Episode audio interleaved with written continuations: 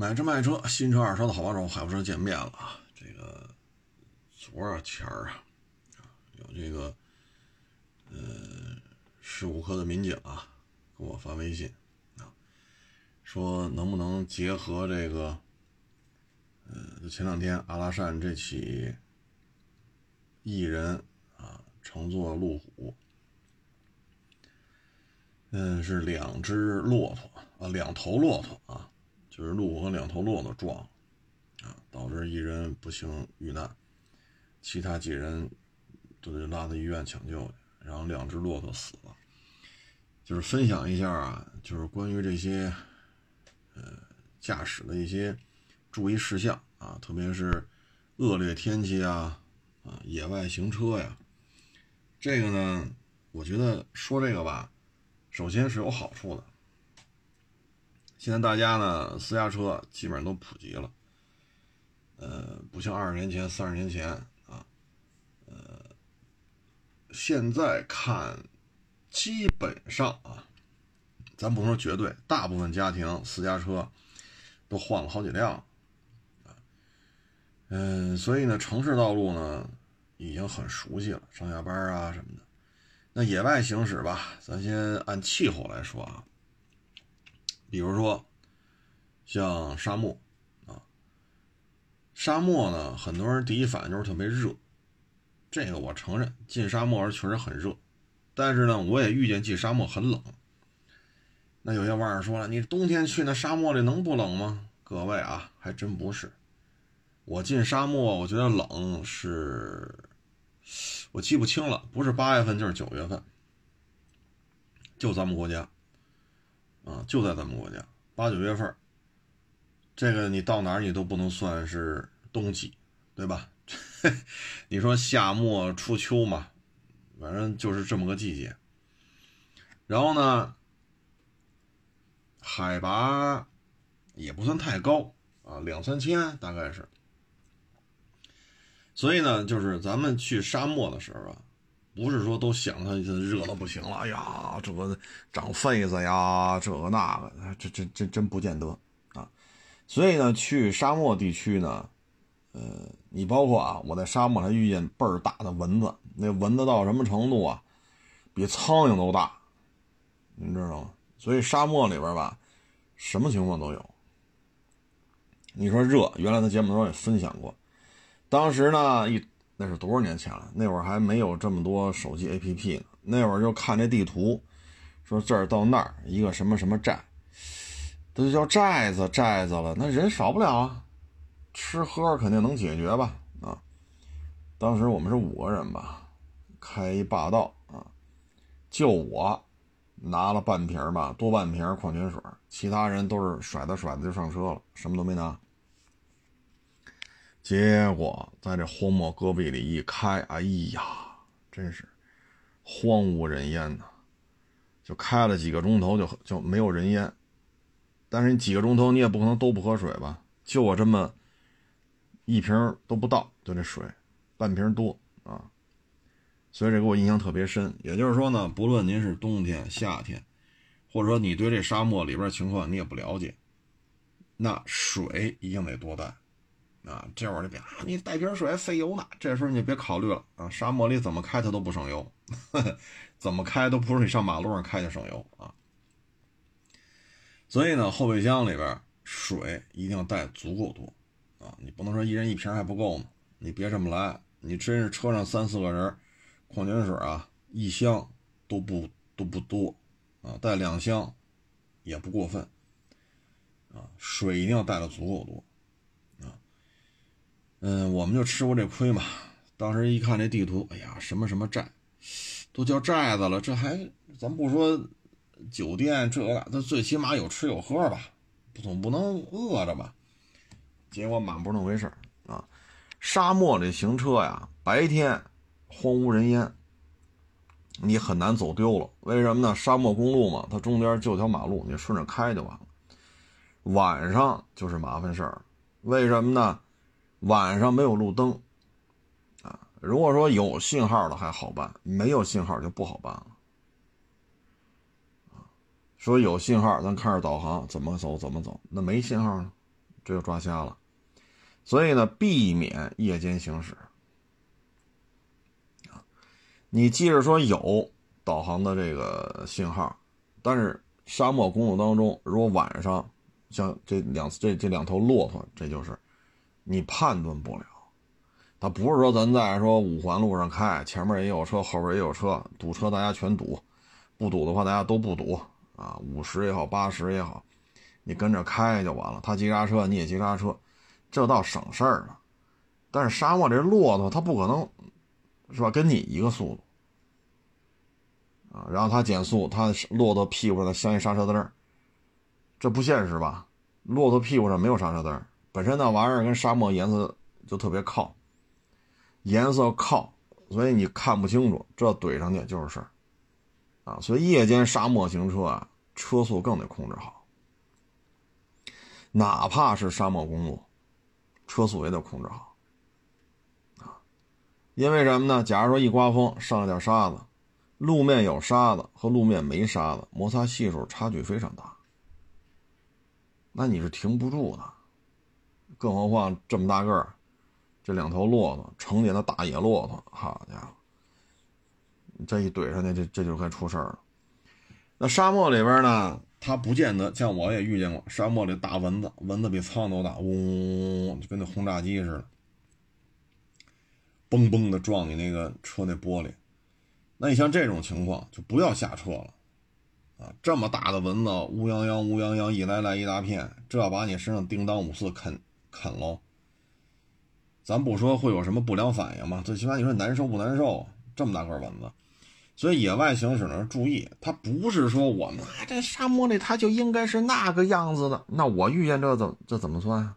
这也是在咱们国家范围内啊，是不是？这我也没说跑别的国家沙漠里遇见的，这就是咱们国家。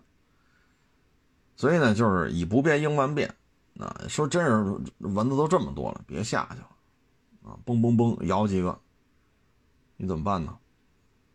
啊，还有就是。海拔一高，这沙漠里边不见得就热了，很冷了就。所以呢，你进沙漠的时候，防寒的衣服得带上，啊，水得带上，啊，防止蚊虫叮咬的这些药你也得带上，然后呢，你看沙漠里昼夜温差呀非常大，人家海拔三千多，啊，白天你还觉得挺热挺晒。到晚上倍儿冷，冷到什么程度啊？裹着棉被，在车里边把自己卷起来，你才能睡着了。白天又很晒很热，啊，所以呢，沙漠里的昼夜温差还是比较大。您要是说真的，我我就得上沙漠里睡一宿，你一定有思想准备。你别啊这么热，好家伙，恨不得光着屁股跑都觉着热，裤衩背心都多余。您晚上可不见得是这样了，所以这个一旦说咱要进沙漠，你得做好思想准备，厚衣服呢，稍微带两件，啊，水得带足够的多，啊，蚊虫叮咬的这些药也得带，啊，这个因为沙漠咱也不好说，这这片沙漠里什么样，那没进去，那谁知道？你得开进去看去。我呢，这方面经验并不多，啊，只是觉得呢，分享一下吧，力所能及的这个程度吧，力所能及的范围之内吧，给大家提供一些参考啊。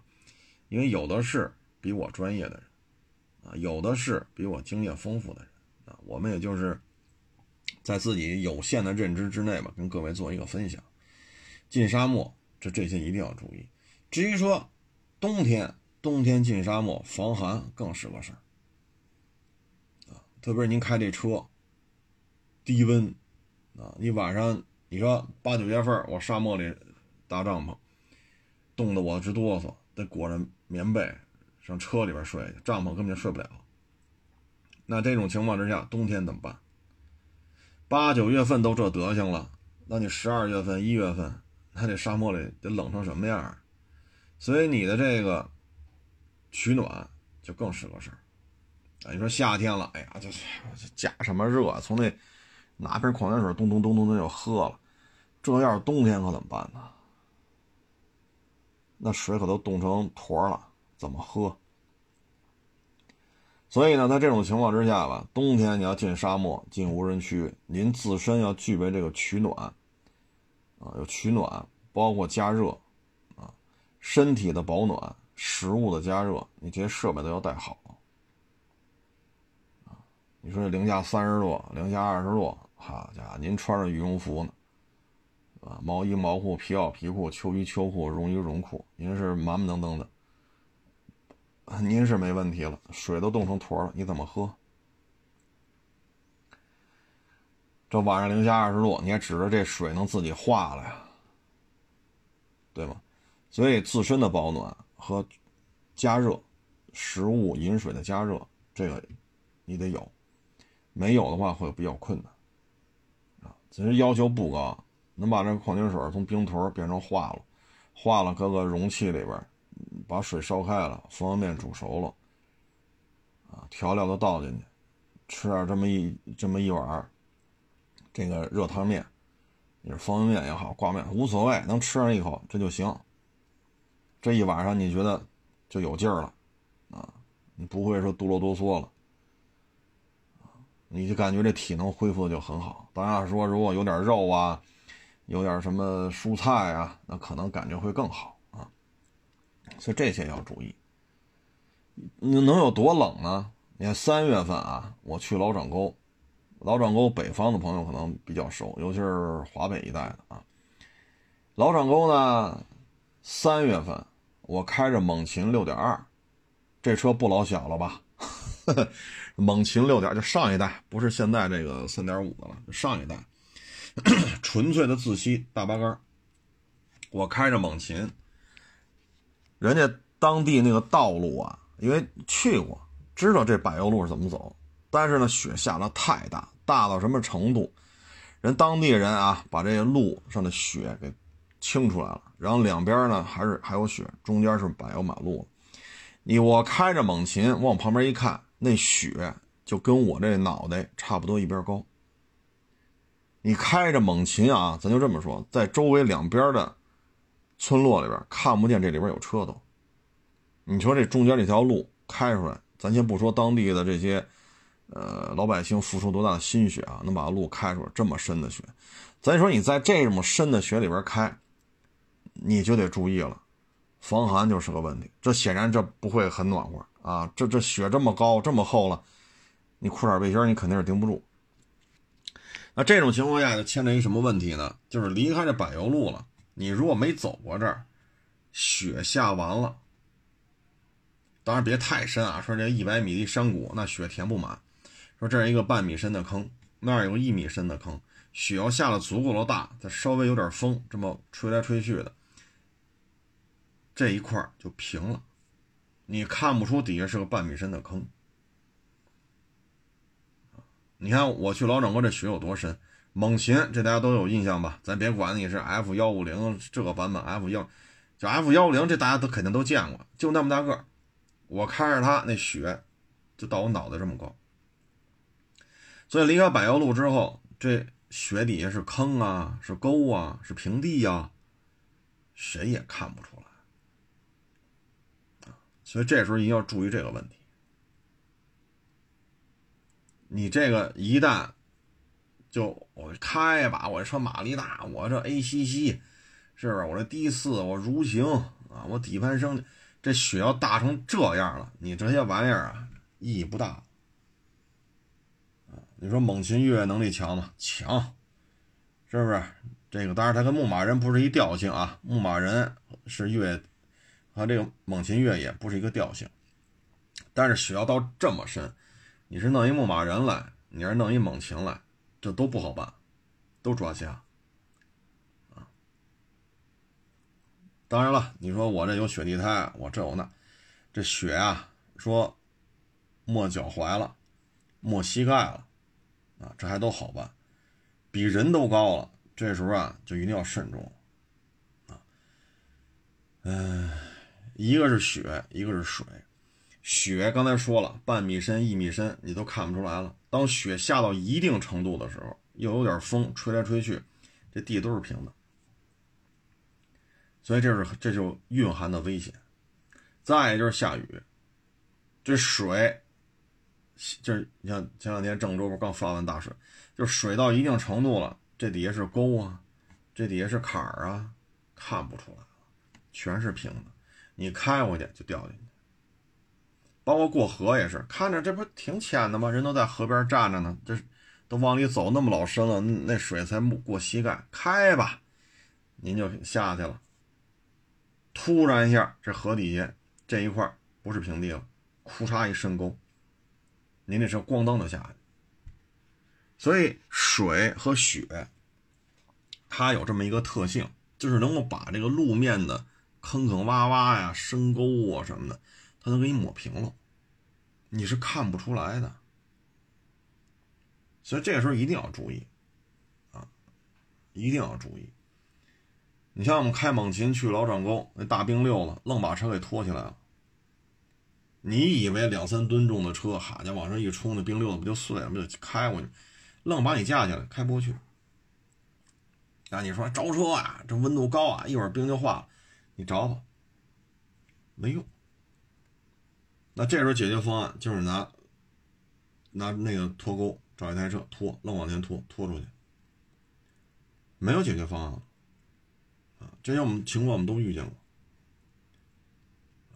你看过这河啊，像我们原来去无人区，冰山雪水，哎呀，我的老天，这河也太宽了吧！哎呀，你摸，哎呦我老天，这水啊都扎手。你摸完那个河里边的水，你觉得骨头都扎得慌。冰山雪水，海拔那么老高，你这炫里边是怎么弄啊？那我的解决方案，我说谁也不要动，车都停边上，等着。最后我们等了一台那个是解放式东风了，人大卡车就是拉炮的那种车，六乘六的那种啊，三个轴一边一轱辘，六乘六。然后这大卡车，我说啊，拿那镜头吊着点啊，拿镜头吊着它这轱辘，全程给我拍一下。死盯这轱辘进河之后深度是多少？因为那条河太宽了之前地图路书也没这东西啊，看吧，哦，才到这儿，行，一辆一辆过。这么着顺着人家牧民开这卡车，这条这个这个线路才过这条河，你不能贸然的往里开啊！有的说你扔块石头啊，你听听声儿啊。这河太宽了，您说您这河五米宽、十米宽，扔个石头，大几十米宽，你扔个你扔得过你石头扔得过去吗？对吗？而且一旦有什么闪失，这么冷，拿手摸一下，那水都觉得扎得慌。你下去，我下去。当时我就跟车队说：“谁也别嘚瑟，老老实实搁那等着。多着急的事儿，没过河之前都放下，就搁那等着。”啊，试试！我说试试，你摸摸那水去。你车圈里边谁下去救你去？你摸一把。一摸，哎呦，算了吧。这要是再脱了鞋趟回来，好家伙，这俩膝盖，这这这膝盖得得难受到什么程度？这，我说这这么高海拔，水这么凉，你再下了车，车子说咱不要了，你趟回来，你感冒不感冒？海拔这么老高，趟这么凉的水，你要感冒了，我们怎么救你啊？这都是问题啊！所以讲明白这道理。死心塌地的就跟这待着吧啊！别跟这儿下去逞能去。最后不等来牧民的车吗？看着呗，人家敢过，人家不带打磕巴，直接开过去了，盯着这轮胎，他那轮胎才到那儿啊，咱就能过。所以各位呢，别逞能，咱就这么说啊，就说车没被冲走，炫在里边了，谁下去救你去？车头这绞盘这绳子够不着你，这河太宽了。这绞盘绳都够不着你，怎么办？你下车走回来，你这关节炎，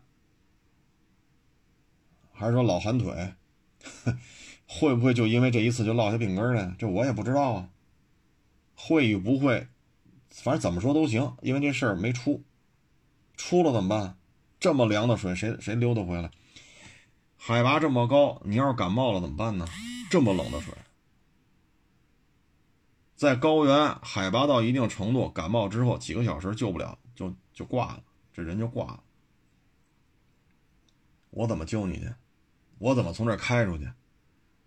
这是无人区，这不是说北京那长安街。所以有些时候呢，得悠着点啊，一定得悠着点雪地也好，这个下大雨也好，啊，就一定要记住了，雪是平的，水是平的，不代表底下也是平的，这是它最大的这种诱惑啊，或者隐藏啊，它隐藏功能非常强啊。还有一个呢，就是雪地或者冰啊，雪地呢和冰面呀。像北京这二年基本上，哎呀，你说不下雪吧，这话也不能这么说。但你说下雪吧，哎呀，这个，反正这事儿吧，它就是这样啊。你先得记住，就是雪也好，冰也好，摩擦系数会大幅度降低啊。而且呢，这时候你要猛踩刹车，有可能车就不受你控制了啊。嗯，这个时候呢，我我的建议就是什么呢？能不去就不去，啊，说非得去，那轮胎得换好，最起码得是冬季胎。再到一定程度了，您就得上防滑链。说放了防滑链都不行，像刚才我说那猛禽，我在那中间开，两边的雪就到我脑袋这儿了，这么深的雪，要没有这条通道，谁也开不过来。因为这雪差不多就两米深了，你防滑链管个屁用啊！说我离地间隙二百，我离地间隙三百，您这计量单位是毫米，二百毫米，三百毫米，这雪深两米，你管个屁用啊！所以呢，就非得去，啊，这就得注意了。首先呢，动作要轻，啊，不要说地板油、地板砂猛打轮，你你你可千万别这么开。冰面上也存在这问题。原来我也跟大家分享过，是也是三月份，啊，跑山去。嗯，当时是从哪儿开到哪儿啊？反正门头沟这边的山，啊，我们当时是经常是从十渡，几度我忘了，反正就十渡那那一片吧，然后开到戒台寺吧，还是潭州寺，一水的盘山公路，开着可过瘾了。这都十多年前的事儿了，不是现在，十多年前了。然后呢，三月份，我说这中午晒的时候都觉得微微有点出汗了。这么热的天开着吧就有点得意忘形了啊！我说我自己啊，得意忘形。那这时候呢是一大下坡，左边是山，右边是悬崖，也不算太深的悬崖吧，因为开到底下之后是一大直线嘛，下坡，一个一百八的掉头弯，再回来成之字形嘛。右边也不能说是悬崖，右边就是就拐过来这个路。不是之字形吗？我呢就开着比较嗨啊，然后就有点拖大了。我认为一脚地板刹这车能停住，然后啪一响一响胎一过弯多帅！我当时是想这么开的，但是开到最底下的时候，这不是一个一百八的弯儿吗？这个弯儿的左边不是山吗？山有点高，一到这儿你才发现这雪压成的变成了冰。它没化，哎呦老天！我说坏了，这要是秃噜噜，右边这车就翻下去了，左边就拍山上。当时采取的措施是什么呢？地板刹啊，因为原来做新车测试的时候接触过这些项目嘛，一百到零，零到一百，一百到零和零到一百做测试的时候，这种油门和刹车的踩法跟咱平时上下班不一样啊，所以按照那么踩的，这样的话呢。以最短的距离换取一个当时就是能实现的一个最大的减速度，确实有点突然这事儿。然后上了冰面了，上了冰面了，你再说打带，就这时候就不能地板刹了，就是带一点刹车，打一点轮，因为车速减了不老少了。这时候车呢就有点失控了，那这时候呢本能的反应呢就是反打，啊，车头向右就奔着那个。相当于翻一下了嘛，这时候向左反打，算是把这车救过来了，顺着这个路晃荡荡晃荡荡开下来了。所以各位呢，就是这个刹车点呢，像这种啊，突然发现不是柏油路了，是冰了，一定要最快的速度把刹车踩死。你要做过一百到零的测试项目，你就知道怎么开了。它跟上下班这种踩刹车不一样啊。我们做这测试项目都是零到一百做十次，一百到零做十次。很多没接触这个的，一做完了下车就吐了。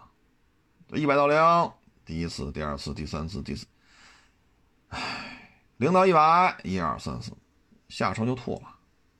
你中午还给他盒饭，不吃了，不吃了，什么都吃不下去了，脸都是绿的，啊，就是你做过这项目就知道了，啊，所以这就是最快速地板刹，然后进冰面的时候。啪，松一下刹车，然后这个时候带一点，带点刹车，这时候就准备打轮了。这个时候你这么一操作，车就失控，这一失控反打，这一反打算是把车立了歪斜救回来了。然后顺着这一百八的弯这车算是立了歪斜的，算是拐过来了，没出事谁也没撞着，也没翻下去，算是跑回来了。所以这有些突发情况吧，它是超乎你的认知的。你认为三月份？中午的时候晒的脑门都出汗了，怎么可能会有冰雪路面？这是门头沟，不是说上面两千多海拔两千多，不是，它就有。啊，你认为八九月份沙漠里热的，好家伙，都烤成干了，它就有冷的时候。你认为沙漠里啥都没有，那沙漠里就比苍蝇还大的蚊子，一来一大片。所以有时候就是会超出你的固有认知。这个就是给大家再分享一个，原来做过这种模拟的冰雪的这种驾控啊，嗯，当时是铺了一个什么材质的东西，上面撒的是那水，水里边撒了好多，好像是洗涤灵那种东西吧，我也记不住了，十多年前了，然后去练，有 ESP 没 ESP。然后前面有障碍物，你能不能躲过去？这个呢，就是在低附着力的这种路面啊，它不光就是冰，它也有可能是雪，也有可能是沙啊，也有可能是水，下完雨了啊，或者下完雨之后水里边带点沙，这都有可能。那这个时候打打轮啊，绕过这个障碍物吧，它需要你有足够多的提前量。先把轮打过来，车呢，因为摩擦力的问题，车还是往前秃噜啊，然后慢慢慢慢慢慢慢慢，它才往这边拐，比如往左打轮，慢慢慢慢慢慢往向左拐，啊，拐了之后，慢慢慢再回过来，这个呢，其实还是得多去练啊，嗯，不要太冒失啊，不要开得太快，还一个呢，就有些翻车啊，你比如说野外行驶，左边左转弯上坡。但这路整个这一片，别说路，整个这一片都是雪，啊，白雪皑。那这时候你往左，它有时候翻车怎么翻的呢？轮是向左打了，油你也补了，车往上一冲，窜上去了吧，抓不住地，它就秃噜下来了。但轱辘还在那挠，但是车往后退，啊，这时候车呢，你是左，你四十五度向左，那车往下一滑，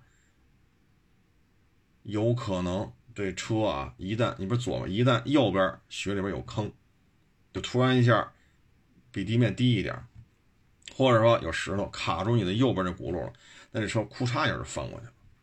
所以有时候雪地啊，这种低附着力上坡的时候特别容易翻车啊。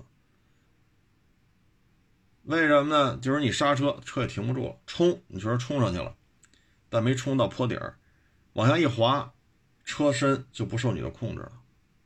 车一横过来，右边的轱辘一旦有障碍物或者有坑或者有石头突出地面，库嚓就折了。所以它有时候野外行驶吧，这个风险啊不好去量化。啊，说一加一一定等于二，不好这么聊。就刚才跟各位分享，都是夏天吧，或者说夏末初秋啊，八九月份，你看沙漠里的区别有多大。有的热的是真受不了，有的是真冷，有的是蚊虫叮咬，啊！你不去跑去，你永远不知道沙漠里会是这个这个状态，啊！嗯，这个呢，就是控制车速啊，尤其是晚上行驶的时候，沙漠呀、戈壁呀，你像我们在无人区、戈壁滩上啊，路况好，能开到一百以上。那是前提是路况你能看得见，你看不见你就不能这么开了。你看这晚上大牲口啊，或者这种大型动物，像骆驼啊，这一头骆驼，我看一下报道，大几百公斤啊，也就是说这头骆驼的过得超过一千斤了，而这两头。所以在这个时候一定要控制车速，不能说因为没有监控啦，没有测速啦，没有红绿灯啦。是啊，他连他连路灯都没有，他两边连人都没有。那这时候你认为就没事了？我给大家举个例子，走青藏线，青藏线呢，它有那个沉降路段，就是那柏油啊，嘣就鼓起一块儿，就好比在马路上放了一根香肠啊，但是柏油这种褶皱形成的。这种褶皱的，这就就就这么就这么一条，它也不是好几条连一块不是，就这么一条。我们当时有一次走青藏线的时候，因为走过，知道它会时不时出这种东西，但是你看吧，你又看不清楚，因为它是柏油本身的变形，它颜色没变化，它只是高低有变化，大概有个手机这么宽，啊，离地面有个五公分八公分，啊，宽度大概手机这么宽。你隔着一两百米，你看不出来。我就亲眼所见，是一霸道 LC 幺二零吧，超我们唰过去了，然后眼看着那车就前面有一沉降路段，那车一下就弹起来了，当啷一下就弹起来，然后就画到龙了，然后停下来，停下来之后下了车，那人就捂着脑袋，就站在车边上就就不行了。这个呢，就是脑袋，就是车一颠腾起来，脑袋会贴灵盖，会顶到顶棚。但是他不知道，我们走过，我们知道，所以我们车速控制比较慢。我也知道这么干，因为青藏线很干，它不像川藏线，川藏线这个鸟语花香，塞外小江南嘛。我不能说全都是这样，但很多路段都是这种鸟语花香啊，塞外就高原高原小江南啊。但是青藏线太干了，干的它会你感觉，哎呀，都难受，而且荒无人烟啊，跟那月球啊、火星啊那个 那个状态，就都想赶紧开到这个格尔木去啊。但是呢，不能急，你像那台霸道就急了，这一急，脑袋顶到顶棚上，下车的人就就就就特别痛苦那个状态。这还不错，车没颠腾翻了。这颠腾翻了呢，脑袋受重伤，车带一翻。所以就是不要认为说你看这这这没有人嘛，没有车嘛。我在五环上应该就怎么开，我在高速这 这跟那个您家门口那高速不是一回事儿啊。这都是怎么说呢？你一大意就完蛋。包括有时候在沙漠也好，或者说在戈壁滩也好，旁边这路啊，不要随便下道。下了道不见得你就上得来。你像我们四千多去那个无人区，有一段戈壁路，然后就看旁边啊景色特别好，就要下道啊。我说别下道，下车先看一眼吧。下车我们停下来，这条路车辙这条路是没有问题的，但旁边。就类似于沼泽那种东西，就是雪水一化，它把这地不就给沤了吗？然后这边雪比较大，沤了之后，这地啊里边存水存特别多，就类似于沼泽这种东西。就是你往上一走，就觉得这个地啊，就有点，大家都吃过那个果冻吧，就类似于那种状态了。我说这可不能下去，这车一下就上不来了。它这淤泥也好，你说沼泽吧不合适，就是这种翻江路。但是呢，因为没没有人在这走，无人区，所以没有人下去翻这江的。但是它就是保持这状态，你只要一下去，就一盘一一盘子烂泥，就把你底底这个车啊租在这泥里边，再拽上来，费了牛劲了这个，所以别下去。包括我们在沙漠里也是，说说这沙漠那边怎么开去？我说别下去。你不知道路基边上那沙子是什么状态，随便一掰轮下，裤衩旋那边了，离柏油路三米远，离柏油路五米远，离柏油路八米远，上不来，怎么办？就当时都遇见过这问题。后来就有那个是好像是一个路虎吧，不是我们车队里的，超过去就就就非要走那个下道，这一下道，他开得快，我们开得慢，唰。然后再一看，好，悬在马路边里边这都是活生生的案例。说我就要沙子里跑跑，行不行？您下来看一眼。咱不是当地人，人当地人生在这儿，长在这儿，天天在这儿开，哪块沙子不炫车，哪块沙子炫车，人门清。咱们不行，所以一定要慎重。因为你像这种地方，沙漠路段是有手机信号，谁来救你？你往北京打电话，怎么救你？你是不是就拦车呗？那拦车我也得有绞盘呢，我蹬得动你行，蹬不动呢。所以很多事儿吧，各位就是得，哎，还是得谨慎啊，千万别说嘚瑟啊，老子最牛。啊，老子最最最棒啊！老子最懂，老子经验最丰富，老子什么都懂，那就离嗝屁就不远了。你 离嗝屁就真的不远了。所以这些事儿吧，各位就是得注意啊。像昨天咱也说了，这撞那个藏香猪的问题，但你可能你在北京啊什么你。咱就我说北京啊，因为我就我就在北京，就是你北京马路上见不着这么多猪满满大街跑，这五环、四环、三环、二环、六环、长安街、辅食路、精通快速，它绝不可能说满大街这猪跑来跑去的。但到了那儿，它就这样。你认为这没动物从这儿过，那是满大街都是动物。一说这啊，没红绿灯，没监控，没有测速，我说开吧。一旦说你一嘚瑟了，就出事儿。包括昨天咱也分享了，我一拐弯一盲弯，得亏我控制住车速，那大牛屁股，好家伙，这都是没出事儿啊，没出事儿可以跟这吹，出了事就完蛋了啊。所以各位野外行驶呢，对于这些事儿吧，得注意。再说去南方，嗯，你看海南岛，它那高速啊不要钱啊，但是不要钱的代价就是什么呢？它好多路口谁都能上。他有的是中间有那个缺口，他直接掉头就过来了。你这你这在正常收费的高速不可能这样，说中间隔离带是吧？那边四车道，这边四车道各开各的，是不是？你只要别超速就行了，开去吧。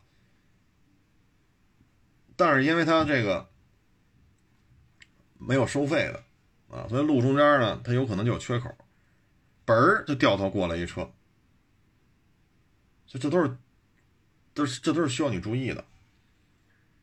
啊，需要你注意的。嗯，还一个呢，你像我在广西开车，那是什么地儿啊？也记不住了，是阳朔到桂林呐，还是南宁到阳？我还记不住了。反正就就是广西啊，具体哪个城市到哪个城市，我真是，嗯，想不起来了啊。就是说，当时啊，广西。大夏天，这雨下的呀，到什么程度了？在高速公路上啊，这雨下的，雨刷器开到最快，你都看不清楚，就给人感觉啊，就拿一高压水龙头冲你风挡呲，就到这种状态。所以在这种时候呢，你呢，首先得打开双闪，因为这视线严重受限。这北京的雨就没下过那么大啊，我是在广西开这车，我才遇见啊。这时候一定要注意控制好车速，打开双闪，啊，然后呢，这时候你得观察了，这个高速它不是一条车道，对吧？这高速说一条车道，那肯定有突发情况封道了，一般都是两条车道，还有三条、四条啊，呃，甚至更宽的。就是在这种时候呢，你要看这马路水哪边深，哪边浅。像北京的五环，中间车道存水是最少的，两边车道都存水。你别看五环啊，那架那么老高，那那那那那离地面这么老高，怎么还有存水呢？会，您放心吧。啊，就我每天走这五环，下雨下到一定程度，左边车道和右边车道，包括右边的应急车道，确定、一定以及肯定，时不时的就会出现积水路段。你车速一快，一下车就飘起来了，轱辘一下就和轮胎和柏油路之间就被水给隔开了。这车一晃呢，一失控就完蛋。所以呢，要观察这路哪边有存水，啊，打开双闪。车速一定要控制下来。这时候呢，你说后边车会不会也减速？那咱管不了。你说你还玩命开，还开一百二，那就离死就不远了。因为路面存水已经比较多了，一旦遇到一个水台有积水的这么一块，你要一百二的速度过，你车肯定就失控了。所以这个雨刷器啊，开到最快都已经应付不了。这我们都遇见过，对于这些事情啊，一定要有思想准备啊。有些朋友，我这天天下雨，比你说的还邪乎呢。那有些地方说我们这儿常年不下雨，雨刷器我们都不再用了。咱们国家地大物博，你像吐鲁番，吐鲁番可能这么下雨吗？对吗？那雨要下成这样，那也就不叫吐鲁番了。所以这些事儿呢，就得注意。啊你说说吐鲁番吧，那牵扯另外一个问题了，就是高温啊，然后非常的干，那不用担心受潮，那那地方什么都受不了潮啊，因为什么呢？太干了，没有湿度，它也不下雨啊。对，一说这个吐鲁番啊，这就属于是另外一种情况，就是温度特别高，湿度特别低，这种地方开车吧，我就说温度高的时候啊，咱不说冬天。温度高的时候呢，首先你看胎压，啊，如果这一天开的时间很长，你看下胎压，啊，再看一下轮胎的这个磨损，如果轮轮胎磨损的比较重，胎压已经气儿打比较足，这么热的气温一定得注意啊，因为那边夏天的话气温真是很恐怖的，非常的热。还有一个呢，就是也得带很多的水，呃，吐鲁番这边确实太干了。嗯，顺着那个主干道走吧，没什么啊。这个注意上主路、下主路的车啊。主要就是你离开主路啊，像我们走这种砂石路啊，有时候玩的比较嗨啊，这个开拉力那种感觉就来了。那这个时候呢，就特别要小心爆胎。嗯，主路边上，你看我们往山里边开，吐鲁番这边。它就没有手机信号了，所以你要没有手机信号的话，你这车一旦出了问题就很麻烦啊。说四十多度，然后你一走走几公里啊，翻这些山丘啊，倒是也不高啊，可能一两百米、三四百米这种小山丘，翻过来翻过去，一走走几公里，四十多度的气温，你出去喊人家，你先得评估一下啊，就这么热的气温。山也不高，海拔也不高，就这么，你能不能扛得住？啊，这你都得评估一下。所以呢，在这种自然地貌吧，单车行动其实风险是比较高的，车队相对好一点。啊，不论你是去拉萨呀、新疆啊、啊海南岛啊，包括刚才说那是桂林呐，啊，包括老掌沟啊、沙漠等等。你去这个地方最好是车队，但这里边牵着一个问题，就是什么呢？就是你跟这些车队搭班的这些人是不是聊得来？如果聊不来，这就适得其反；聊得来就好办。这就牵着一个什么呢？就是投脾气。大家呢，首先你这一堆人出去，你得找一个经验比较丰富的。如果大家都没来过这儿，比如说老掌沟都没来过。那你出发之前，你就得找那个去过老掌沟的路书，啊，是你上网做一下，还是人家不忙的时候你跟人沟通一下，这从哪儿到哪儿？因为去老掌沟最起码你有两条路线嘛，百草镇赤城出来，拐这边走那个顺着河走是百草镇这边，走这边是 X 四零四吧，好像是加油站右转，顺着那个村道，相当于县道还是镇道，就是这这这，我这次我那次开猛禽，雪两米厚，就从这儿进去的。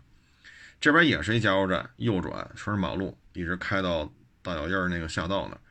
那边百草镇的加油站开，基本上就是顺着河开，啊，冬天走那边就比较麻烦了，啊，所以这个呢，你得问清楚。然后你说我从哪儿住？你比如说去老庄沟，一般我们都住赤城，在赤城有那招待所，住人家招待所，然后大概是七十公里吧，我也记不太清楚了，七十公里到那个大脚印儿然后进去爬呀爬，爬上去爬下来，爬上去爬，过完瘾再回到赤城，啊，住一宿，别玩命开，说早上北京出发，中午我得上那个好汉坡。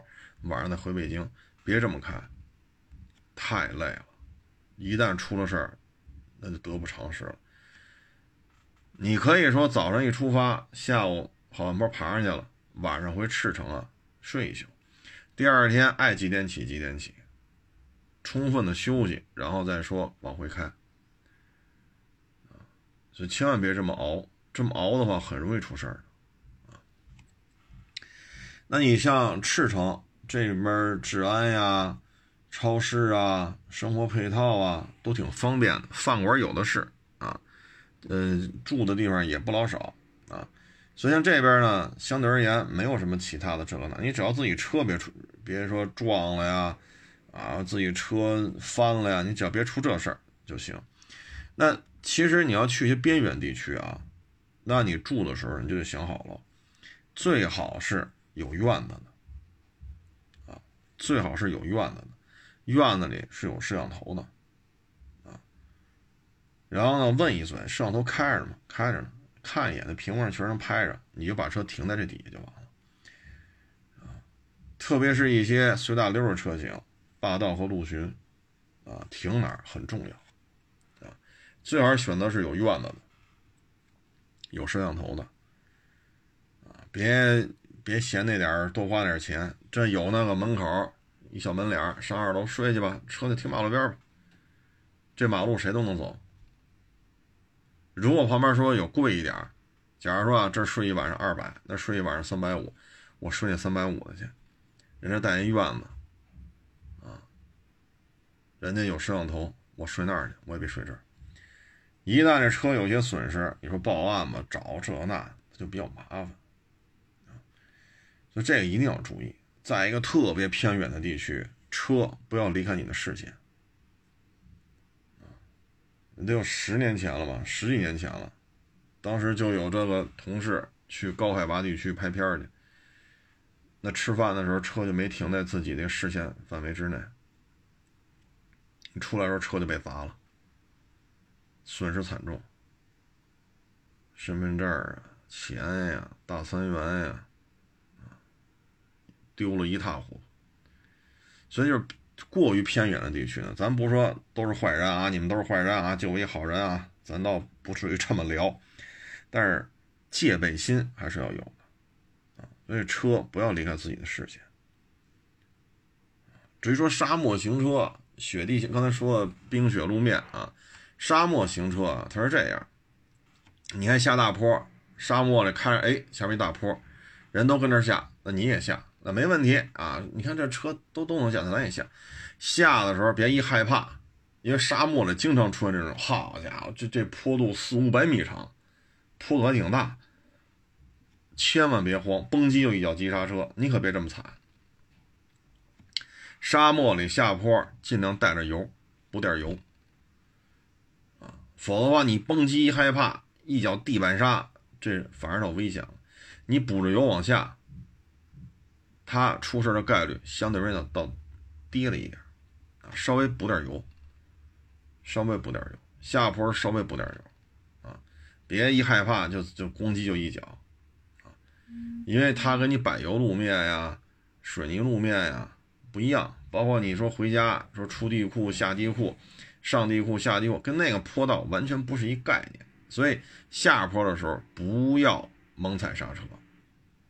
不要因为害怕你就补着油往下冲，它倒没事儿在沙漠里，它开车跟这是不太一样的，包括你停车，说以为这景不错，得找这儿停，你找那沙面、沙质啊稍微硬一点的地方停车，再一个呢，就是停哪儿，啊，最好是什么呢？比如说车头冲下。车头上，你比如一大陡坡，好家伙，你非停那，马上到坡顶了，你停这儿。你说你倒回去，好几百米长，你往后倒，大陡坡往下倒，往上冲这么陡，你说你这何必呢？相对平缓的地段，找一地儿停好了是最好的啊。然后上坡的时候啊，就沙漠里边啊，就上坡的时候，油得顶住，车速也得控制住啊，就是你得保证这车的速度。一旦你车速跟不住了，那你车，你说，咱别太陡啊，说三十度，咱别四十度，三十度这坡也不用五百米长，说一百米长，您爬到八十米的时候，您没有速度，说坡大吗？三十度也真不大，差不多都能冲上去，就能在沙漠里跑的车啊，差不多都能冲上去，绝大部分都能冲上去。你这一慌，风挡里看都是天了，你一收油，完蛋。就稍微的补点油，把车速保持住，你就能冲上去啊。否则的话，这个就很麻烦了。你说蹬吧，你那么老远，这绞盘绳子七八十米长，这不见得够得着啊。然后您再炫人再挠两下，这轱辘一挠，沙子一少，嘚，车也往下沉点，你这人不好办了就。其实说吧，这可能。跑过的都明白，啊，跑过的可能觉得我这么说都是废话。那没跑过的呢，还是听不懂。你比如说，你进沙漠了，这坡能上去吗？啊，那您比如说，您开的是霸道四点零，那您就等会儿，您看看这坡，反正也没有那么极限。你看别的霸道能不能上？如果别的大道，好十个霸道就上了，你甭管二七啊、三五啊、四零啊。是吧？你包括它老点了啊，恨不得 L C 幺二零的这个二七都爬上去了，那您这爬问题也不大。你就记住了，上坡车速一定控制住，别太慢了，一慢就选车了，车速快点。然后到坡顶的时候呢，你看人家上去之后是什么状态啊？你到那个点的时候，你也要收油，否则的话飞起来事儿就大了啊！一定要控制这个，到坡顶这一事儿一定得控制好。你看不明白，你你你这你你不会开，就就看看完问问，说您这个是多大排量啊？说这四点零的，您是挂 D 档啊？您是手动模式啊？是高四？你问两问问，问两台车，对吧？到这个时候，总有这好为人师的跟你聊两句，啊，那你要知道哦，这也是 D 档，那个也是 D 档，那我这 D 档也差不多，都是四点零，啊。看他这车速，自己也大概其知道了，一辆一辆一辆一辆都这车速哦，大约摸也能知道自己要开多快能上去。这时你就记住，上坡的时候一定要有速度。当然，这速度不是说非得开到一百五、一百六啊。你看他们这速度是多少？上坡的时候坡顶什么情况？他们上坡的到哪开始收油了？你听声看都是有判断的啊。果实在不明白，那咱只能这样，就只能挨个问了。那没办法。对不对？就光听他说说来说去，那到了沙漠还是还是还是傻眼啊！还有呢，就顺着沙脊往上往上开，两边都是斜坡，中间就类似于刀锋似的。你刷沙顺着沙脊往上开，顺着沙脊往上开的时候，如果沙脊要拐弯，你也要拐弯，顺着沙脊走嘛，一直骑一直顺着骑着沙脊开上去。这时候就怕什么呢？沙脊拐弯了，你不拐，滋儿头冲下栽下去了。就是要出大事儿，所以顺着沙脊往上开的时候一定要注意，啊，人家都拐弯了，就你不拐，裤衩你折下去了，人都没事都开上去了，所以这个是很重要的啊。再你开的什么车？你说 RAV4、CRV、奇骏，说是沙质啊，稍微硬一点，坡度也没那么大，也能跑一跑，啊，但是也就仅限于这儿了。但凡往里开，这就容易出危险，因为这些车不是干这个，啊，所以呢，你你看你找你跟你同类型的车，你比如都是奇骏，那你看人家上的就上不去，人家上不去你也别上了。说都是 RAV4，你看人家 RAV4 上的就上不去，你别你好，您开个 CRV，你问那个陆巡五七能不能上，他能上去，你你开 CRV 你跟不跟？啊，所以就是实在咱弄不明白了，那就张着嘴问呗。那没有没有什么捷径了，啊，你只能是这样。还有呢，就是沙漠里辨别方向。如果说你像阿拉善这个，它这个场地啊比较大啊，然后有一些建筑物什么的，车也比较多。但是如果说不是这种情况，那你非要去开，那很容易就发现，哎，我没开过几个沙坡，哎呦，我从哪来的呀？就有点慌了。那这时候呢，你得记一个大概的方向。啊原来我在沙漠里也干过这事儿，不尽兴，自己开着车出去跑去。那当时我们是怎么做的呢？手台拿了，但是很快就超线了，因为跑得远呀。这种手持式的，手机这么大的这种对讲机，超超出范围了。那我们拉着这哥几个说出去跑去，我们当时怎么做呢？第一，后备箱先扔水，一箱一箱往上搬，啊，这样保证我们就是出了事儿，两三天之内不会渴死。然后你往一个方向开的时候呢，看一下当时这种天文状态，太阳在哪边啊？沙漠的影阴影是哪边？阳面是哪边？你看一眼，然后往里开，开上半个小时，开上一个小时，别太远啊，太远谁也记不住了，因为时间一变化，阴影、阳面、太阳什么全变了。开个半个小时、一个小时，过了瘾了吧？掉头往回开。如果是没有什么大风的情况下，你这痕迹啊，隐隐约约还能看出来，啊，然后你看一下这个太阳的位置，包括阴影的这种变化，啊，一个小时变化不会太大，半个小时、一个小时再扭头往回开，手台超限了没事绕绕绕绕绕也能绕回来，但是别开太多。说您都沙漠开三天了，你告诉我你你给我开回去吧。这玩意儿要是没有个什么导航啊，没有什么个路数，这谁开得出去啊？所以这各位呢，就是明白这大概其实是是怎么一个玩法啊。沙漠里翻车是很很常见的啊，尤其是涮砂锅啊，涮不好就翻。还有呢，下去了上不来，坑底下一堆车拉你可以五千一万，你交钱吧。所以有些时候呢，不要太去尝鲜儿去，大家都能走的地方，别太大的这种坡度，咱跑一跑，看一看就行了。然后呢，一定要进沙漠，一定要整明白我从哪个方向进来的，我要从哪个方向出去。周围几个点，哪几个方向有村镇，大概距离是多少，事先要把这事儿啊整明白。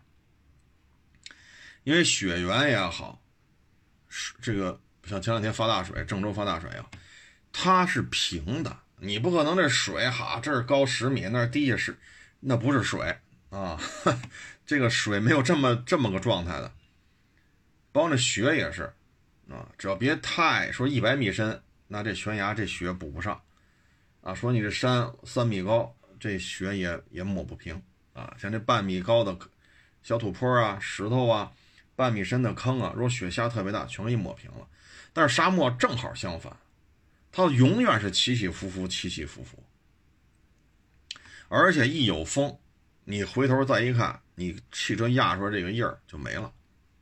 所以在沙漠里开，对这些一定要有所了解啊。而且你离开主干道之后，手机信号没有了也正常，有呢那就挺好。所以对这个一定要有心理预期。事先了解一下，这个就最好别单车。我那回也是单车出去玩，但是呢，大概的方位我是记住了，太阳啊、阴阴阳面，大概你得心里得有得有所了解，然后看一下时间，油得够，水足够，然后出发。我带着几个哥们儿开过瘾去，唰唰唰唰唰唰唰唰，然后唰唰唰唰唰唰唰再开回来。先把瘾过了再说，但这距离并不长，不是说开三天了，哎呀回不去了，来你开吧，这我也找不明白了啊，所以各位呢，对这些一定要有所了解啊，别玩的太过啊，问清楚，多问问啊，多问问。说咱没来过沙漠，那就问问像差不多的车呗。说都是皮卡，那人家皮卡怎么上？挂的什么档啊？是吧？尤其是现在自主品牌这皮卡做的越来越高科技了啊，锁呀、蠕行啊，这个那，问问看人什么情况？问明白了，你得权衡一下，尤其是带着老人呐、孩子呀，有些就适可而止啊。说离着公路边上，相对这沙漠还比较平，哎就行了，带着孩子在这转转就行了，别好家伙一开开仨钟头，这时候才想起来回不去了。那你这，那我也帮不了你了啊。然后呢，就是去高原，这高反，高反，你说在北京，你有高反没有？你有高，这也看不出来啊。你真是上了高原，有高反就是有，没有就是没有啊。所以说上高原有没有高反，谁也不知道啊。再一个呢，你去了高原，不要太兴奋。说一看雪山，哎呀，这不行了呀！哎呀，我要蹦啊，我要跳，我要拍照，我要我要唱歌啊，我要跑来跑去，我要爬山啊，这得，你就这么折腾吧，啊，用不了一会儿就躺那儿了。包括那布达拉宫，啊，那会儿去布达拉宫，我忘了是个小姑娘，是个小小子了，她不是知字儿吗？我是走往上这走这一段，我们就停那歇会儿。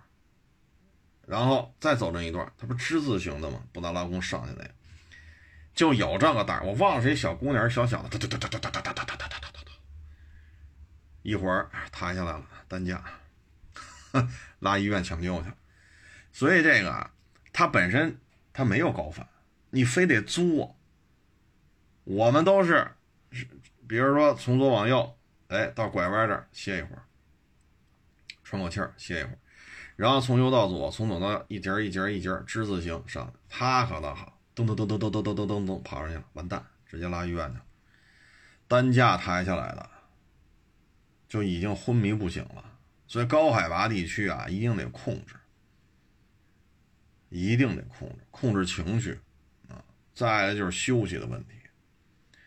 你看我，我最高是在海拔四千五睡过几次啊，晚上别洗澡。我海拔四千五了，就不要洗了。酒店确实条件都有，洗去吧，有有这个洗澡间，每个房间的都有。别洗啊，把牙刷了就行了。吃饱了喝足了，牙一刷就睡觉就完了。我在那边睡那几宿吧，海拔四千五，睡得比较早啊，倒也没失眠，然后醒的也比较早。我醒的时候，我去食堂，我就饿了，你知道吗？我就去食堂，好家伙，大师傅饭还没做，早餐还没做完呢。咱这不是积极嘛？啊，颠颠颠就跑那食堂等着去了。休息很重要，一定要休息好。啊，尤其是进藏这个路啊，像现在我不太清楚了啊，就是因为毕竟这这些年也没去了。像我们去那会儿，他经常一开一两百公里，没有什么吃饭的地儿。所以车上要备很多啊，比如开水，啊，饮料、红牛，是不是？啊，苹果、牛肉干啊，饼干、面包啊，就这个。所以车上一定要准备好，包括进沙漠也是，吃的喝的都要备足了啊。万一有什么闪失，你比如说进藏这路，突然一下，比如说前面路塌方了。比如说前面有一集装箱车翻了，比如说前面修路，那完蛋，那就堵着吧。那你是往前往后你都动不了，那你怎么办？啊，我听你说了，我拉拉了两箱矿泉水，所以您这个除了矿泉水，吃的也得备好啊，光喝水也不顶用。所以呢，走这几条进藏的线，包括去新疆啊、青海啊、什么云贵川啊，这个道道路的这种路况啊，一定要及时的去更新。说前面堵车了，当地的交警啊、当地的政府给你发短信什么的，赶紧，赶紧如果前面已经明确告诉你了，说比如说啊，多车多车这个连环追尾啊，已经道路封闭，什么时候疏通不太清楚啊，请各位这个自行安排这个行进的路线，这赶紧找地儿，是绕过去换条路，还是说先办个入住手续，该吃吃该喝喝啊，所以这个一定要及时的去判断。不要说非得往前拱，啊，非得往前拱，你拱拱拱拱拱四千多，你就跟这睡，你受不了怎么办呢？你扛住了，老人孩子怎么办呢？所以有些时候呢，就是交通路况一定要及时更新，啊，包括新疆也是，有些路，啊，就夏天这俩仨月能能去，其他时间不让走，啊，所以这事先一定要了解好啊，我大弯小拦子，你让我上去呗。你这，他要能上，他不就上了吗？多少年了都这么管，就是因为超过这几个月，这路就不能走，会出事儿的。啊，你不能老拿着长安街呀、二环、三环、四环、五环、六环啊、辅石路啊、京通快速啊、利汤路，你不能老拿这种路去要求人家。海拔不一样，这经纬度不一样，气候不一样啊，所以路况的这种变化。及时更新，别拖大，安全第一啊！安全第一。如果您走的，你像一九年吧，也是退休的老两口，买了一个叉一，是买了个叉三的，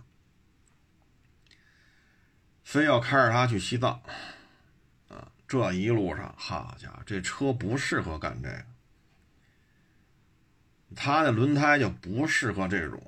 啊，非铺装路面呀，爬来爬去的，就非得开。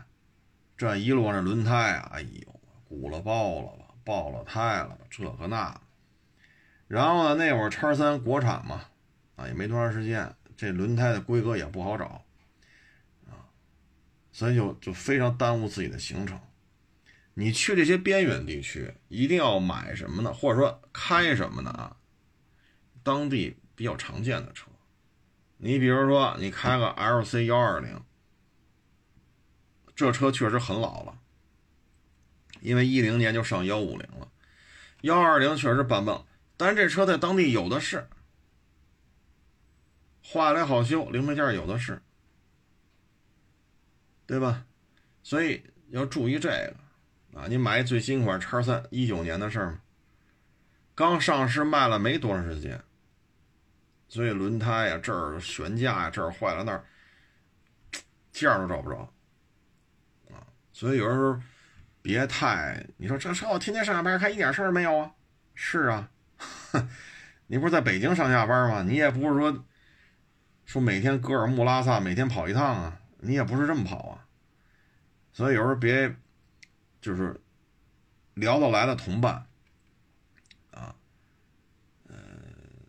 适合的车况，啊，一个安全的心态，啊，这些都要做到位，超出你的认知的千万别去。包括刚才说的无人区那个是这个砂石路没有问题，边上一看，这个边上这土地的颜色跟着都不一样，你下去一踩，哟了天哪，这不就一个跟果冻似的吗？这车就不能下，啊，包括沙漠公路边上，它不是沙漠公路边上沙子。也都是硬化的，不见得一下就库嚓就，那你怎么办？有绞盘行，没绞盘怎么帮你？一大路虎，搭把手搬上来，这还真搬不动。拿绞盘，这车也得有啊，没绞盘拿什么拽你啊？是不是？所以各位吧，就仅供参考啊。我们这也就是抛砖引玉啊。我我也相信有太多太多的人呢，比我更有经验。也有太多太多的人呢，比我技术更好啊，所以呢，就是抛砖引玉，跟各位呢做一个分享，尽量避免一些我们不愿意看到的这种结果。嗯，祝愿大家呢驾车出行的时候呢都能够平平安安、顺顺利利！谢谢大家支持，谢谢这个捧场，欢迎关注我的新浪微博“海阔试车手”微信公众号“海阔试车”。